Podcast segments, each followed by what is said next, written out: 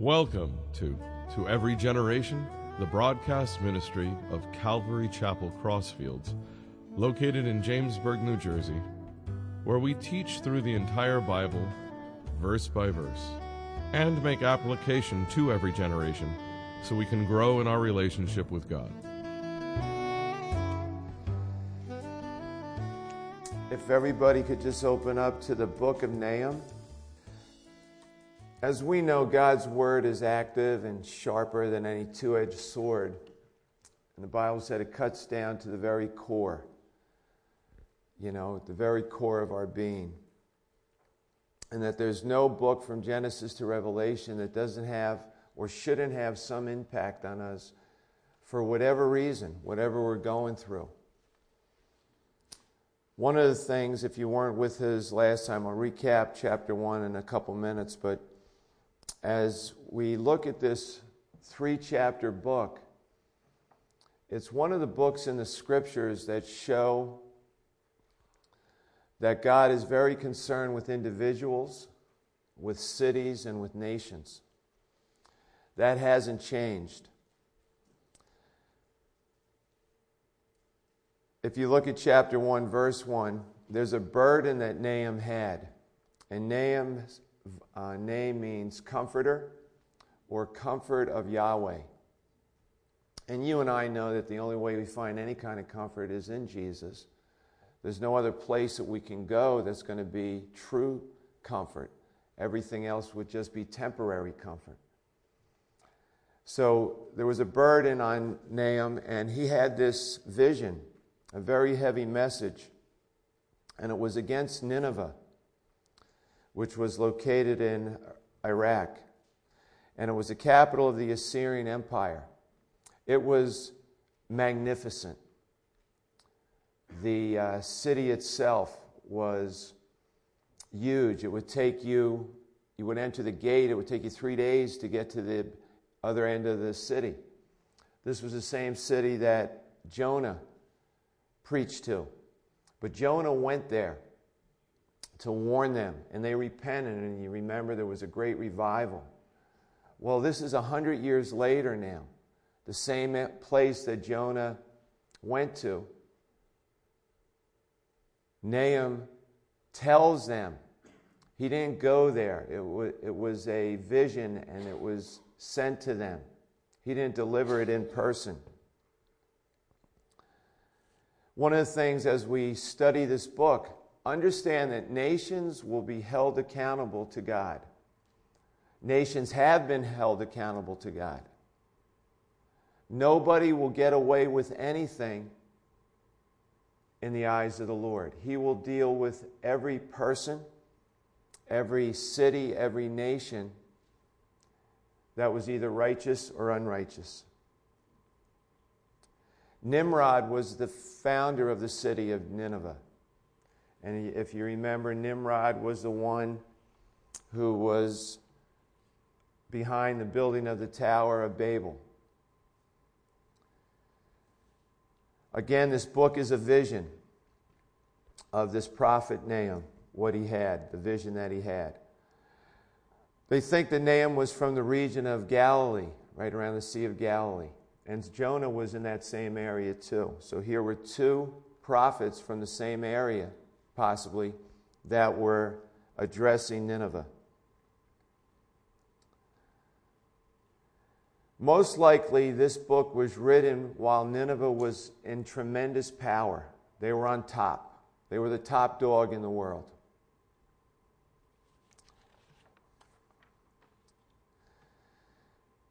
One of the messages in the book is that everyone who sets themselves against God will end up receiving his vengeance. Sometimes people don't like to look at our God as a vengeful God. And we'll look at some of his other attributes too, but understand that this book is, or this vision was written against a rebel nation, a terrorist nation, a nation that dealt with their own people and other people viciously, barbarically. The chapter 1 also spoke about one of the Lord's some of the Lord's characteristics besides anger and vengeance, as we know, he's slow to anger. He shows mercy to sinners like you and I, or like anybody in the world. Talks about how he's great in power. But understand that this should be something that helps us to trust in him a lot because he's so powerful. But understand that too, he judges with power also. Just as he shows his mercy and his power, he also judges in power. It says in chapter 1 he will not acquit the wicked. Every sin will be paid for. And it'll be paid for in one of two ways in hell or at the cross. The only two ways sin can be paid for. Talked about how the Lord has his way in the whirlwind and in the storm that he can use anything to his benefit. There's nothing, he has his way in any kind of natural thing. He's in it somehow. We also saw how his fury is poured out like fire. Even though God is slow to anger, when he runs out of his long suffering and patience, there's fury, there's disaster. spoke about how the Lord is good, a stronghold in the day of trouble. Spurgeon said, There is an end to all our griefs one day. There's going to be an end to all the griefs, all this stuff that we have to deal with. It's going to end someday. It's temporary. Not so for those people who do not have a relationship with our God. Talks about how Trust is something that we get out of a relationship with our Lord. It's not something earned, it's something that He allows to happen. As we draw close to Him, He will draw close to us. Talked about the overflowing flood, He will make an utter end of its place. That even though He's slow to anger, He's not going to look, overlook sin and rebellion forever.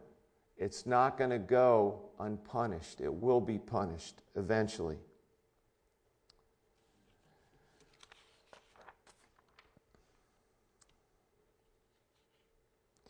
In chapter 1, we saw in verse 14 how the name of Nineveh will be not around anymore.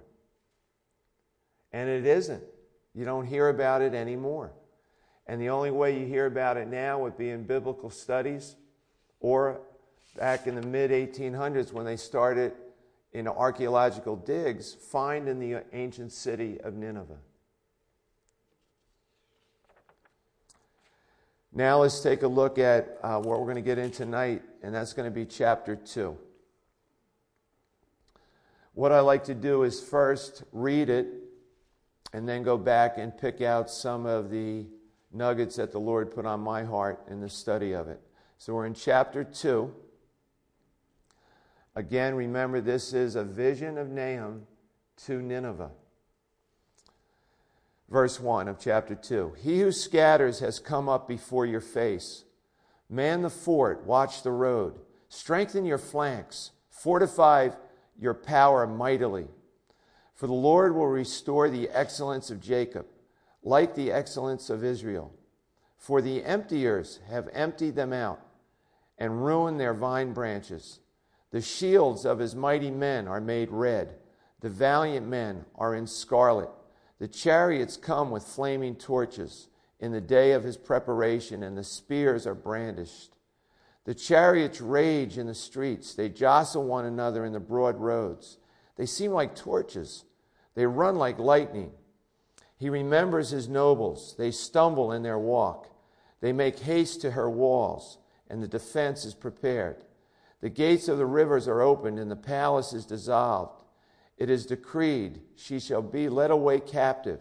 She shall be brought up, and her maidservants shall lead her as with the voice of doves, beating their breast. Though Nineveh of old was like a pool of water, now they flee away. Halt, halt, they cry, but no one turns back. Take spoil of silver, take spoil of gold there is no end of treasure or wealth of every desirable prize. She is empty, desolate, and waste. The heart melts and the knees shake. Much pain is in every side, and all their faces are drained of color. Where is the dwelling of the lions and the feeding place of the young lions? Where the lion walked, the lioness and the lion's cub, and no one made them afraid. The lion tore in pieces enough for his cubs, killed for his lionesses, filled his caves with prey and his dens with flesh. Behold, I am against you, says the Lord of hosts. I will burn your chariots in smoke, and the sword shall devour your young lions. I will cut off your prey from the earth, and the voice of your messengers shall be heard no more.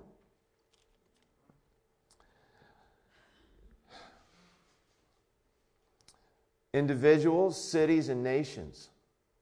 Individuals, cities, and nations. The Lord knows them all.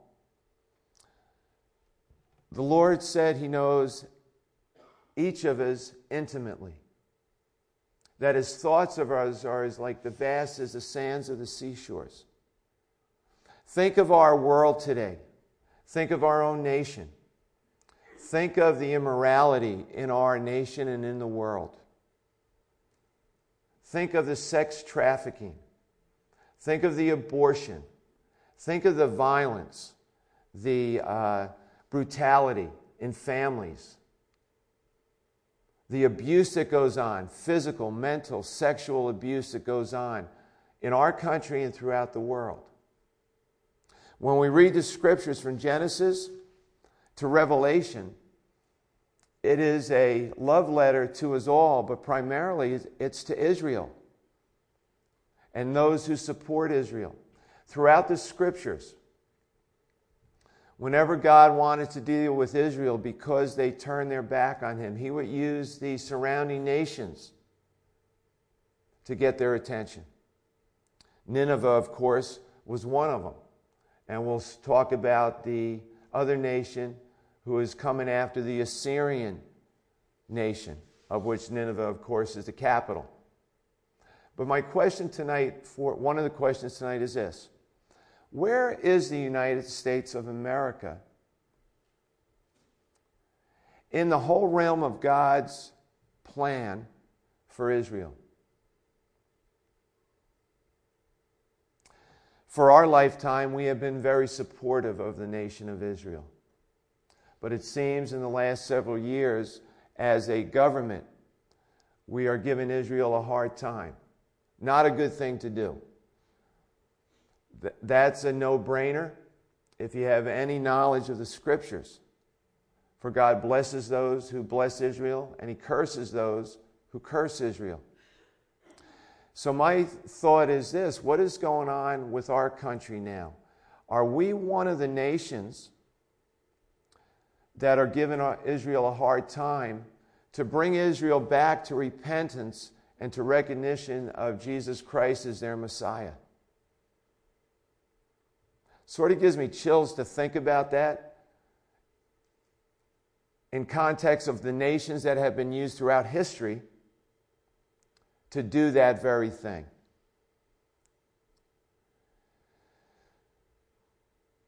We had corporate prayer tonight, and we need to be men and women of prayer, not only for Israel, but more importantly for our nation. Our nation is in trouble, spiritually speaking. Dire trouble. Probably worse than at any time in our history. In verse 1, it says, He who scatters has come up before your face. Man the fort, watch the road, strengthen your flanks, fortify your power mightily. In that verse, in that one verse, it's saying, He who scatters has come up before your face. Remember who this letter is being written to. It's being written to Nineveh the capital of the Assyrian Empire. And it's saying, He who scatters has come up before your face. That is speaking about the Babylonian Empire that God is now using as another chess piece to remove the Assyrian Empire who has kept Israel under its thumb for so long. But notice what God says, almost in a mocking way, to the Assyrians Man your fort, watch the roads, strengthen your flanks, fortify, fortify your power mightily. Because, see, they were the main nation. Their, their pride was in their power, their pride was in their chariots and their army and their wealth. So, here in this vision, Nahum is saying, passing on to them, go ahead, man the fort, Go ahead and watch the road. Strengthen your flanks. Fortify your power mightily. Go for it. And we'll see what's going to take place here. And I want to try to emphasize that first verse. I think it's almost a mock that he's doing. Go ahead, do what you have to, you think you should do to maintain your number one position in the world. Keep being barbaric. Keep being going to your temple of your idols. In verse 2, for the Lord will restore the excellence of Jacob, like the excellence of Israel. Remember at the time, Israel as we know it back here was divided into two parts. Israel was the top half, and then you had Judah, the bottom half. Okay? So that's why you see here in verse 2 Nahum saying, The Lord will restore the excellence of Jacob like the excellence of Israel. Now we know Israel as one nation, one state. For the emptiers have emptied them out and ruined their vine branches. Now, we're going to see that the Babylonians are going to come in to defeat the Assyrians. But they will also take Israel as captives. Because the hearts of the people of Israel, the nation of Israel, haven't turned to God. Okay? They're in rebellion. They're still in rebellion today. Okay? God isn't finished with Israel. And some churches, okay, believe that the church is the new Israel. That's garbage. There's nowhere in Scripture that is. I don't care if it's a Calvary church, the Catholic church, the Protestant church. God has not forsaken the people of Israel. He's grafted you and I in to make the nation of Israel jealous. And one day, when the last Gentile receives the Lord, he's going to turn back that attention to Israel. But understand right now, as we're speaking here tonight, as we're here gathered tonight for the Bible study, that there's Messianic Jews, thousands of them, thousands of them over in Israel right now. Something's happening, something's taking place, and it's awesome. Verse 3 The shields of his mighty men are made red. The valiant men are in scarlet. The chariots come with flaming torches in the day of his preparation, and the spears are brandished. This is referring to right here Babylon again. Remember, Babylon is going to be the nation now that's going to come down to defeat the Assyrian armies and the Assyrian nation. So, the shields of these mighty men are red. They made them red. But as they're coming into battle, it's going to look like blood as they come r- rushing in to fight the Assyrian army. In any warfare, in any sport, the psychology of battle, of, of the game, is to try to weaken your opponent. These guys were masters of it back here, just with their weapons. The shields of his mighty men are made red. The valiant men are in scarlet. And back then, scarlet was a sign of wealth and prestige, part of their power. They were rich. They were ready to make a move on this nation that had been the top dog for so long. The chariots come with flaming torches in the days of his preparation, and the spears are brandished. Think, I thought of uh, the movie Gladiator that I'm sure many of you saw. Remember the opening scene against the Germanic tribes? Remember when they did the catapults and all the arrows, the millions of arrows that were going? It looked like a nuclear battle was going on when it hit the trees and set everything on fire. It was like unbelievable.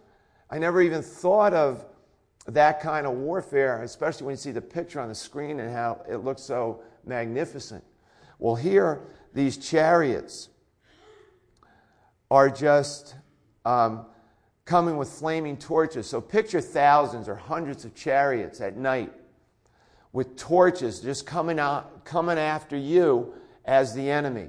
And how it must uh, would unnerve you to see all these chariots and all the fire coming like flaming fire just coming at you. Trying to picture the scene here. Verse 4 The chariots rage in the streets, they jostle one another in the broad roads. They seem like torches. They run like lightning, just really causing the speed, just the, um, the noise of these chariots just racing into battle. What that must do to an opponent who maybe is not expecting this type of intensity and numbers and size and magnitude. Verse 5 He remembers his nobles. They stumble in their walk. They make haste to her walls, and the defense is prepared. Couple things here, I think, from a defensive point of view. They're coming against Nineveh. Now, remember, these walls of Nineveh are 100 feet high. Some say 30 to 50 feet thick. Three chariots can go side by side among the roads on the top of the walls of Nineveh that encircle a three days journey. 1,500 towers are on top of the walls of Nineveh all around. Picture 1,500 towers are all around the walls of Nineveh. Now they're being attacked. From a defensive standpoint, verse 5 I'd be stumbling too if I saw all these people coming at me inside the walls trying to make haste to put a defense up against them. I also look at verse 5 as the people that are attacking. They're on a mission. They're going after it. They're the Marines taking the, taking the beach and just bumping into each other and just going crazy trying to get to their objective. Verse 6 The gates of the rivers are opened, and the palace is dissolved. Sennacherib was the king of Nineveh, of Assyria. He was a, just like any dictator, just like anybody who's puffed up in pride and arrogance, like a Hitler or a Mussolini. He thought he himself was like the God. And he even defied the gods or the God of Israel. He would defy them or defy him. And one of the things that took place was the gates that were, the river would go under the gate. And this became one of the things that was washed out and the armies could go in under the gate of that was washed out and actually attack the city. Remember, Nahum, this is a prophecy at the height of Nineveh's power. He's predicting all this was going to happen because God gave it to him. You and I have the advantage of looking back, and you can go into the history and find out that this is exactly what happened because our God is a God of prophecy. The same thing he said was going to happen here, and the prophecies that have yet to be fulfilled are going to happen just as he said.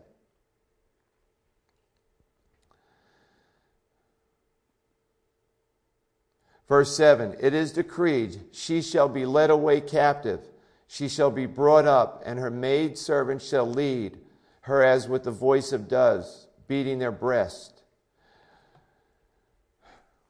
One of the things that took place when a kingdom was taken over, they would go after the queen.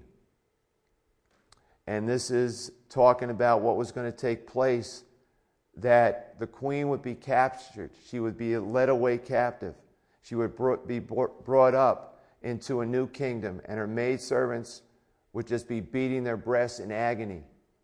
Going down to verse 8 Though Nineveh of old was like a pool of water, this is something that's not a positive thing. This was like a, a little puddle of water that's going to dry up. It's useless, it can't be used for anything. There's no use in this pool of water. Though Nineveh of old was like a pool of water, now they flee away. Halt, halt, they cry, but no one turns back. Remember, this was a major uh, world power. Now people are fleeing to get away from the Babylonians, and the people and some of the people, the soldiers saying, Halt, halt, but people are taken off now. They no longer trust in their mighty armies the fear that's going inside of them is coming up here. I think we can see it not only in the queen and her maidservants, but throughout the whole kingdom. Verse 9 Take spoil of her silver, take spoil of gold. There is no end of treasure or wealth of every desirable prize. Remember, this was the top nation.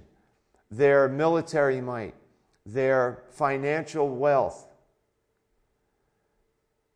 The Babylonians were told by their leaders hey, whatever you find, take it. Take all their gold, take all their silver, plunge this place, take everything out, make it, there, there's nothing here. One of the cool things in all the archaeological digs with Nineveh, they find parts of the city they have yet to find any gold or silver. When these guys took spoil of it, they didn't miss a coin. There's nothing yet that's ever been found in the digs of the gold or silver. Verse 10 She is empty, desolate, and waste. The heart melts and the knees shake. Much pain is in every side and all their faces are drained of color. Title of tonight's message is Hearts Melt and Knees Shake. That's the terror that the Ninevites felt as a result of this army invading. But I like to take it now from a nation and a city to an individual. Thank you, Jesus, that all of us in here have heard of the wonder of His grace and mercy of sending His Son down from heaven to live on this earth 33 years to set an example for us, and then to, throughout the Old Testament, to show us how we fall so short of His perfect standards, that we're sinners, all of us. None of us are not sinners. And yet, He sent down His Son to die on the cross for every single one of us, that any one of us who put our trust in His crucifixion and the payment of our sins through His blood, and we believe in His resurrection from the dead, we're saved. We're saved. We will never know this heart melting and knees shaking Yet every single person who has denied Jesus Christ or has rebelled against Jesus Christ will one day stand before Jesus Christ for a short amount of time before they're thrown out of his presence forever with a heart melting and knees shaken. That is heavy stuff, everybody.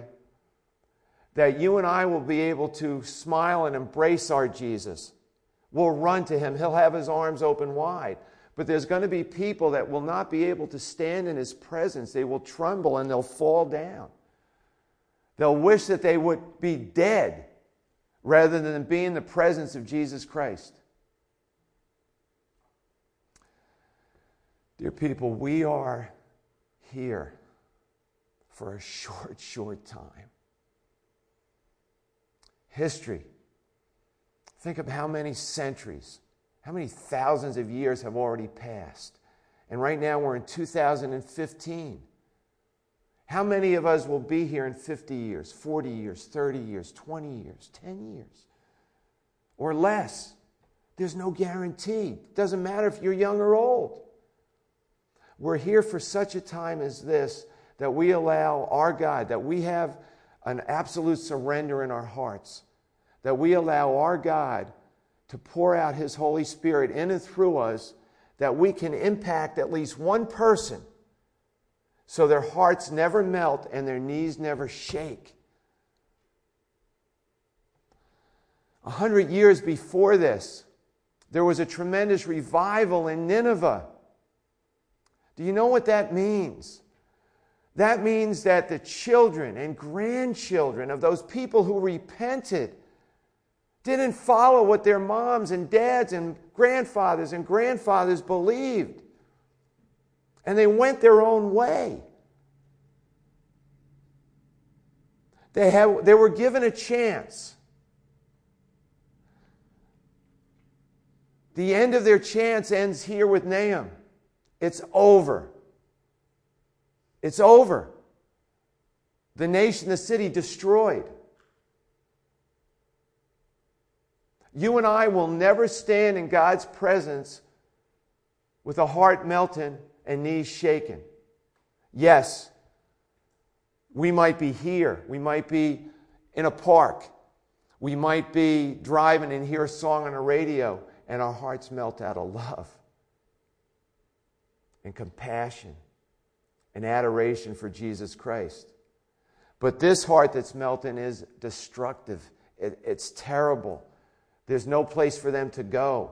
Their knees are shaken. It's over. They've come to their end. All their faces are drained of color. Wow. Talk about shock, right? At an accident or something, or you see something horrendous and you feel like you're going to faint. What do they do? They lie you down so the blood gets back into your upper extremities and you get your consciousness back. People that are going to be lost are, are going to be conscious, more real than it's ever been in their life, and they're going to know that they've blown it. But there's still time there's still hope as long as there's another breath in that person. Verse 11 Where is the dwelling of the lions and the feeding place of the young lions? Where the lion walked, the lioness and lion's cub, and no one that made them afraid. The lion tore in pieces enough for his cubs. He killed for his lionesses. He filled his caves with prey and his dens with flesh. The Assyrian Empire, one of their emblems was the lion. Ours is the eagle. Russia's is a bear. England, I think, is the lion also, the emblem of a country.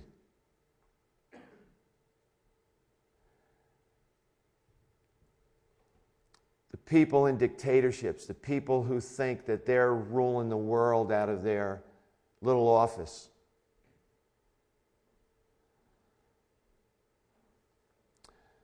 They make tons of money, usually at the expense of other people.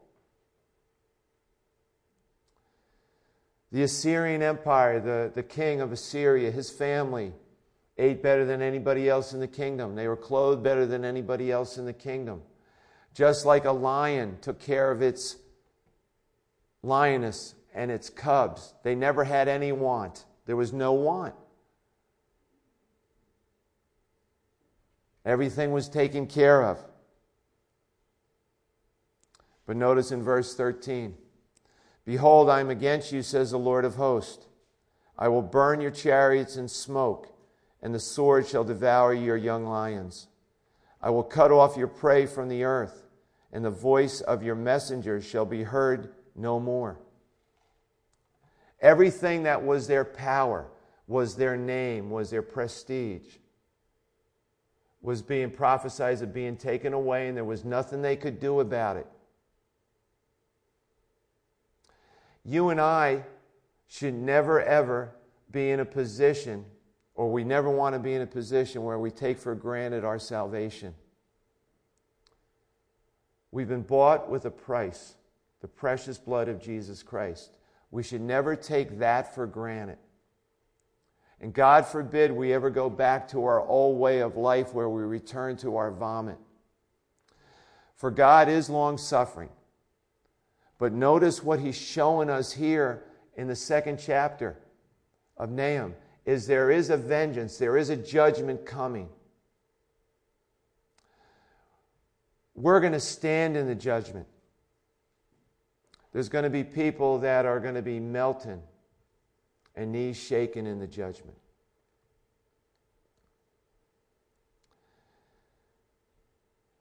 Bible says there shall be a lawless one whom the Lord shall consume with the breath of his mouth and shall destroy with the brightness of his coming. What we looked at in chapter 2, of course, is Nineveh and the king of Nineveh and the royalty of Nineveh and the nation of Nineveh. I mentioned a Hitler before or a Mussolini. You think of some of the rulers today, right, in our world that are just as vicious as these people, that have killed thousands of their own people. They're building bombs to nuke the world if they don't convert to Islam. We live in a very volatile world. But understand that God's day is coming and we win. No more grief, no more pain, no more sorrow. We got to keep our eye to the finish line and understand that that same God who has his way in the, in the storms, as Jesus showed us when he walked on the water of the Sea of Galilee during the storm,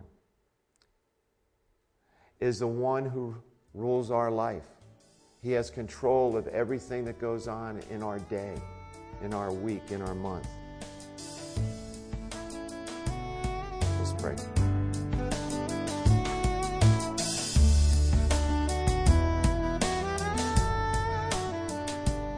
You've been listening to To Every Generation from Calvary Chapel Crossfields. We're located at 15 Half Acre Road in Jamesburg, New Jersey. We meet for Bible study Wednesdays at 7:30 p.m. and Sunday service begins at 10:30 a.m. On Sundays we have children's church for all ages in addition to infant and nursery care. You can find out more about the ministry here at Calvary Chapel Crossfields by going to cccrossfields.org. Thanks for listening, and may God bless you.